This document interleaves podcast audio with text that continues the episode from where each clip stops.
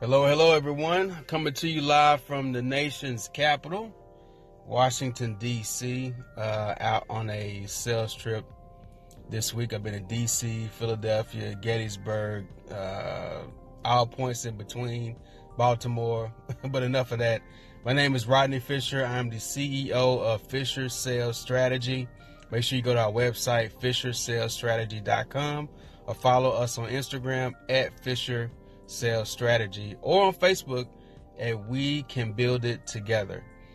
Today, I want to talk a little bit about opportunities. You know, people always say, at least I see a lot of videos that pop up on my timeline that talk about how, oh, the abundance of money, everyone's got money. You can be rich too, you can have money. Well, that is true. There is an abundance of money, but the reason there is is because there's an abundance of opportunities. So, how do you find opportunity? I was coaching a guy. He told me that, you know what, I, am doing good in sales, but I need more opportunities. I need more people to talk to. Well, you have to understand that opportunities are everywhere. There's an abundance of opportunities. I always say that rejection is nothing more than redirection. Perfect example. So, I was trying to get this big client closed, and they kept telling me no, kept telling me no, kept telling me no.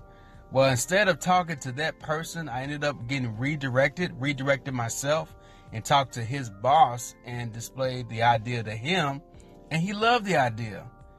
So, inevitable, they did the deal. So, sometimes you have to redirect based on rejection to find the right person that's ready to move and get something done.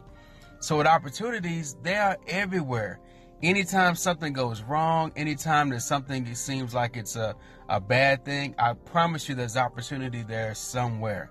Some of the biggest and best companies were built out of failures, built out of problems. They turned them into opportunities. I can only imagine that the, the man that invented, you know, the uh, stoplight probably had a wreck before he invented the stoplight. The person that invented Facebook was trying to figure out a way to connect people in his college. So there's opportunities everywhere, guys. You have to look for them. You have to have the right mindset, number one, to see everything as an opportunity, not as a failure, not as a problem, but see it as an opportunity. So please take the time to reevaluate yourself. Take the time to breathe and sit back and think and see the opportunity in everything you do. Make sure you follow us online, FisherSalesStrategy.com, or on Instagram at FisherSalesStrategy or on Facebook and We Can Build It Together. This is Sales Talk, Real Talk with Rodney Fisher.